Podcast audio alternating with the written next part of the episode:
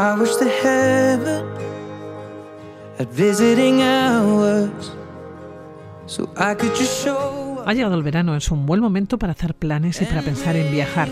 ¿Lo tienen claro? Perfecto. ¿Qué no saben qué hacer? Hoy les damos una serie de ideas. Nos vamos de viaje.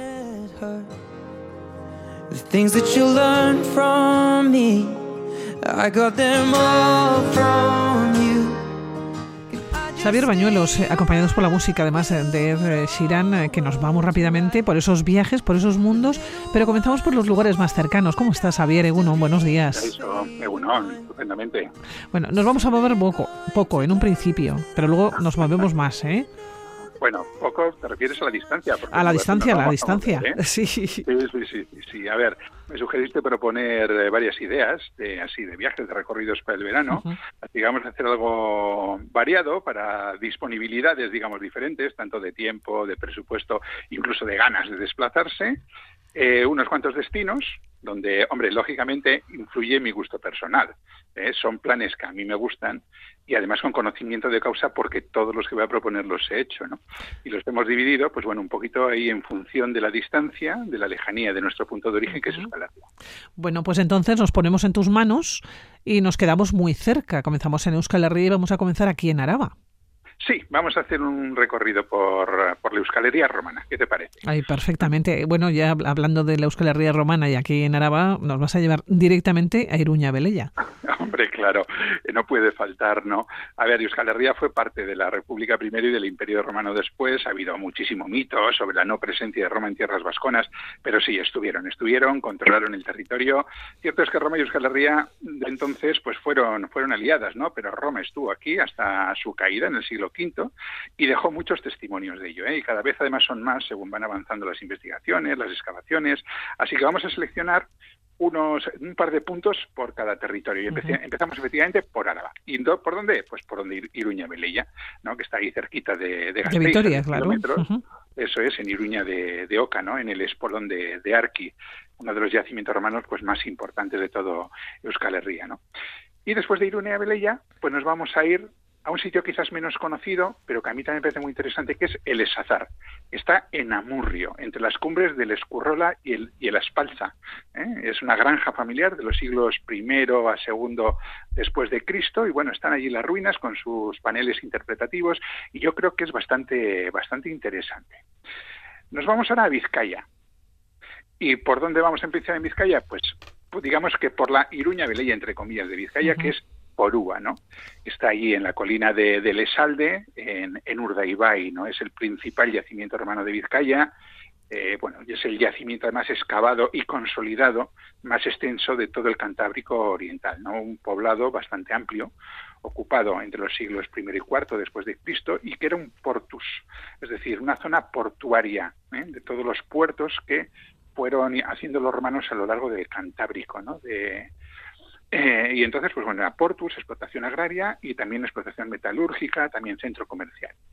Y no muy lejos, no muy lejos de allí, está Tribisiburu, en la ladera norte del Soyube, entre Bermeo y Busturia. Y esto es una necrópolis de incineración, de un lugar donde llevaban las cenizas de, de los difuntos, ¿no? entre los siglos I y III después de Cristo. Yo creo que son dos buenos representantes de, de lo que fue la Roma eh, imperial en, en Vizcaya. Si nos vamos a Guipúzcoa, pues dos lugares que yo creo que no pueden faltar. Oyaso, que es lo mismo que decir Irún. ¿Eh? que El puerto y el portus. museo, ¿no? Sí, sí, exactamente, era un portus, igual que Forúa, ¿no? Un portus vascón en la desembocadura del, del Vidasoa, en este mare externum, ¿no? Que llamaban los... El mare nostrum era el que tenían interno allí, que era como un lago realmente para los romanos. Bueno, pues el mare externum para los romanos era el mar Cantábrico, ¿no? Y luego todo el Atlántico, ¿no? Bueno, pues sí, efectivamente, dentro de esa red de puertos del Cantábrico entre los siglos I y después de Cristo estaba efectivamente Oyaso, que además tiene un museo que es precioso y muy interesante. Y asociado a Oyaso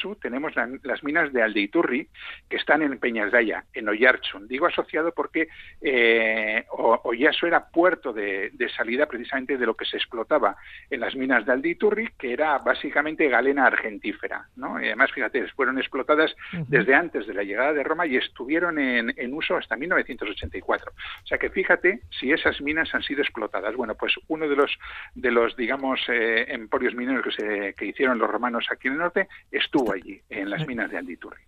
Después nos tenemos que ir a Nafarroa, ¿eh? que realmente es donde más restos eh, romanos, hay. Sí, fue, fue la zona más intensamente romanizada, ¿no? Tanto eh, el sur de Álava como, como la zona del Ager Vasconum, que era la zona, digamos, de la zona media hacia el sur en, en Navarra, ¿no? Y, pero, y entre todas, así como digo, hay muchas, pero vamos a elegir dos que son Andelo, que está en Muruzábal de Andión, en Mendigorría, que es un conjunto de ciudad, acueducto, aljibe y presa de los siglos, eh, yo creo que primero a tercero, cuarto de, eh, después de Cristo. Además, y además tiene un poblado medieval, o sea que tiene un poquito de todo. Y eh, un museo arqueológico, que es un museo de interpretación, que te da las claves para comprender lo que fue la ciudad. ¿no? Y luego la otra, otro lugar que me gusta mucho es Santa Cris, en el cerro de Santa Cris, en Pisaldea, que está en el pueblito de Eslava, más o menos unos 50 kilómetros eh, al este de, Iruña. ¿no? Y ahí tenemos lo que son los restos de un poblado vascón que están sin excavar aún, es decir, todavía no se han sacado del todo la luz. Y luego está la ciudad, la ciudad romana de Santa Cruz, con eh, sus calles, sus eh, columnas y tal, y su cementerio, muy bonito. Y después nos vamos a Iparralde. Para no vamos a encontrar mucho, pero si hay un lugar, si hay un lugar que es muy muy emblemático, que son las murallas de la Purdum, es decir, las murallas de Bayona. Bayona. Sí, eso es. Bayona fue fue amurallada durante, vamos, prácticamente desde sus inicios, ¿no? Ahí en la, Edad de Hierro. Y, cuando llegaron los, los romanos, formaron un, montaron ahí un castro que le llamaron la Purdum, de ahí viene después el nombre de, de la Purdi, o bueno, quizás era un nombre indígena que tomaron los romanos, pero bueno, la Purdi y la Purdum, ¿no? Eh, y sobre todo vamos a encontrar los restos romanos de, las murallas en la, en la Rue des Agustins y en la Plachot. Y luego, como no hay mucho así que podamos ver en la Purdi, vamos a ir a la frontera, volvemos a Navarra, porque hay un monumento que a mí me encanta, me gusta muchísimo, que es la Torre Conmemorativa de Urcuyu, está en el municipio de Orbaiceta, justo, justo en la frontera entre las dos Navarras, ¿no? Este monumento circular, que fue un monumento que se erigió en el siglo I antes de Cristo por la victoria de los romanos frente a los tarbelos, que eran un, digamos, un, grupo proto-vasco, ¿no? Y allí lo, hicieron para celebrar la victoria frente, frente a este grupo. Bueno, para que aquellas personas que no se vayan a marchar muy lejos, eh, tienen todo el verano entretenidos con las ruinas romanas. Vamos. Por todo Euskal Herria, ¿eh?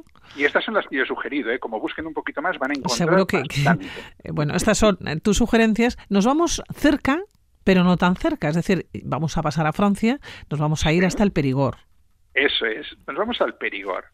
Y sobre todo nos vamos a ir al Perigord negro, porque como sabes, hay cuatro. Hay cuatro, ¿no? De distintos colores. en realidad habría dos, ¿eh? el alto y el bajo Perigord, pero bueno, mm, últimamente, en los últimos años, se les ha dado en denominar cuatro: el Perigord verde, el blanco, el púrpura y el negro. Pues el verde por los robledales y las praderas, capital Natrón, el Perigord blanco, sobre todo por los roquedales calcáreos, ¿no? donde la, capital es Perigós, el Perigord púrpura, que hace sobre todo relación a los viñedos, ¿no? capital Bergerac, y el Perigord negro, ¿no? sobre todo por esos bosques densos y las trufas que son tan características, ¿no? con la capital en, en Sarlat, la Caneda. Bueno, como es muy grande, bueno, estamos hablando del norte de Nueva Aquitania, ¿eh? para situarnos entre los departamentos de Dordoña y Lotet Garón. Bueno, eh, nos vamos a ir al Perigord Negro, porque sería si no demasiado abarcado, y vamos a dar, yo diría, los cinco imprescindibles para ver en el Perigord Negro. Sarlat la Caneda, que es la capital, preciosa, preciosa, encantadora, es como volver al, mundo medieval. No se pueden dejar de ver los castillos de Fenelol, eh, de, perdón, Fenelón y Castelnau-la-Chapelle. Eh, tampoco se puede dejar de visitar la abadía de Cadouin, y ya que estamos ahí, nos hacemos eh, nos metemos un poquito en el Perigord púrpura y nos vamos al castillo de Virón, que está muy bonito. Luego está el valle de Baser, ¿eh? donde está Lascaux y los demás restos prehistóricos, y bueno, un pueblo precioso que a mí me encanta también, que es San León de Surbaser. Y luego pues tenemos una serie de pueblos, un rosario de pueblos que son una auténtica maravilla, que son Lagok, Beinac, Sesenac, San Armand de Colí, eh, Limewil, en fin, podríamos seguir hasta aburrirnos. Pero bueno, yo creo que estos son los imprescindibles. Bueno, pues dejamos el Perigord y nos vamos a ir ahora lejos. Nos vamos a hacer un safari por África.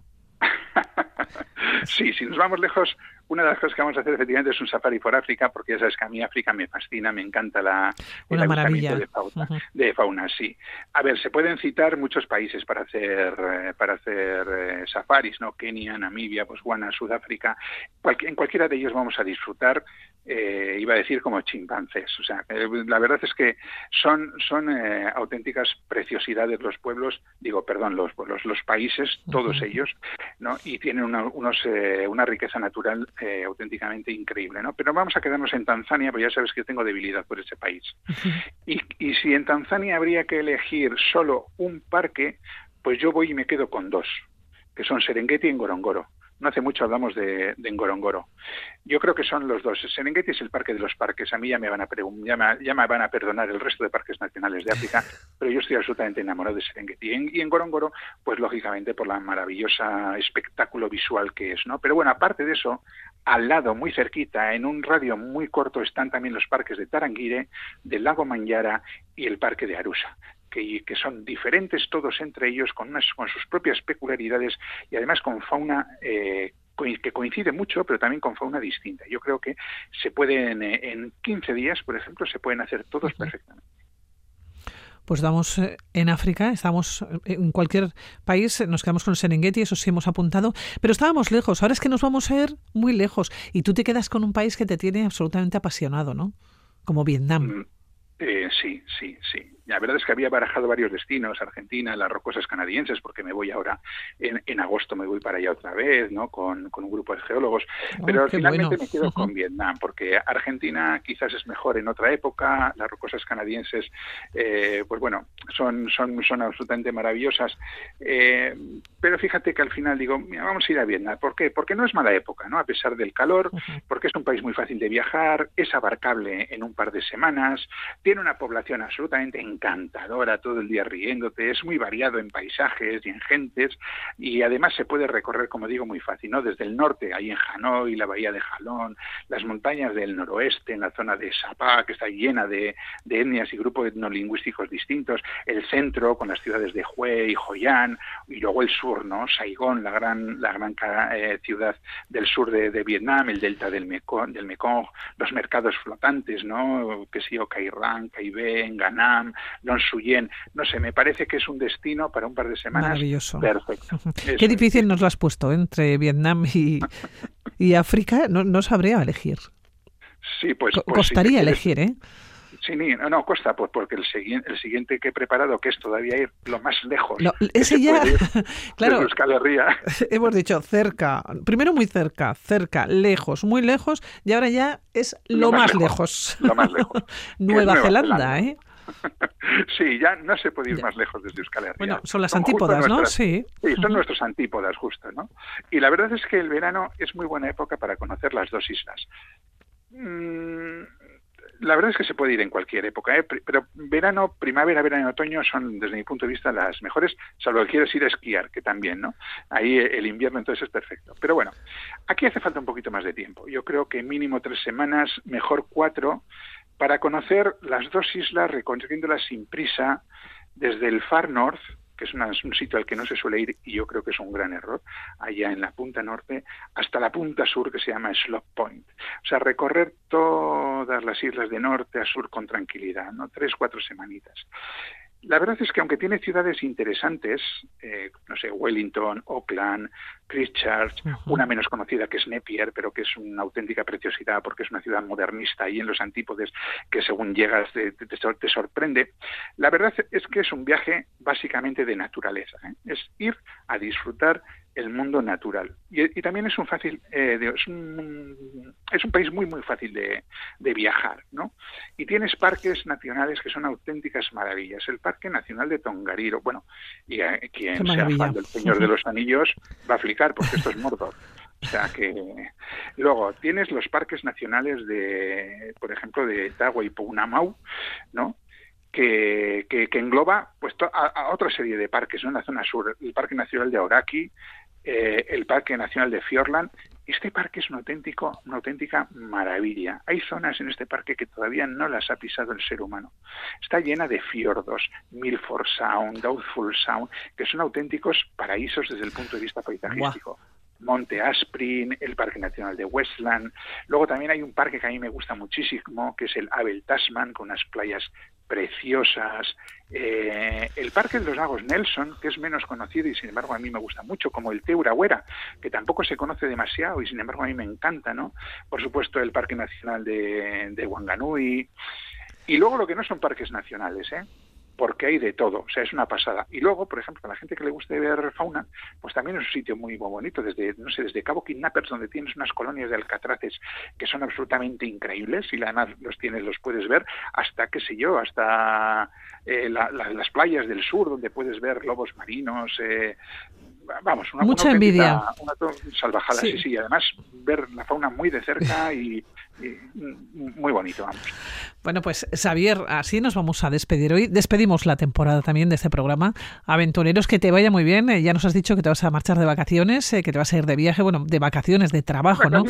Eh, un viaje con una expedición, nos lo contarás en septiembre. Xavier Bañuelos, un abrazo. Muy bien. Aquí nos vemos en septiembre. Agur.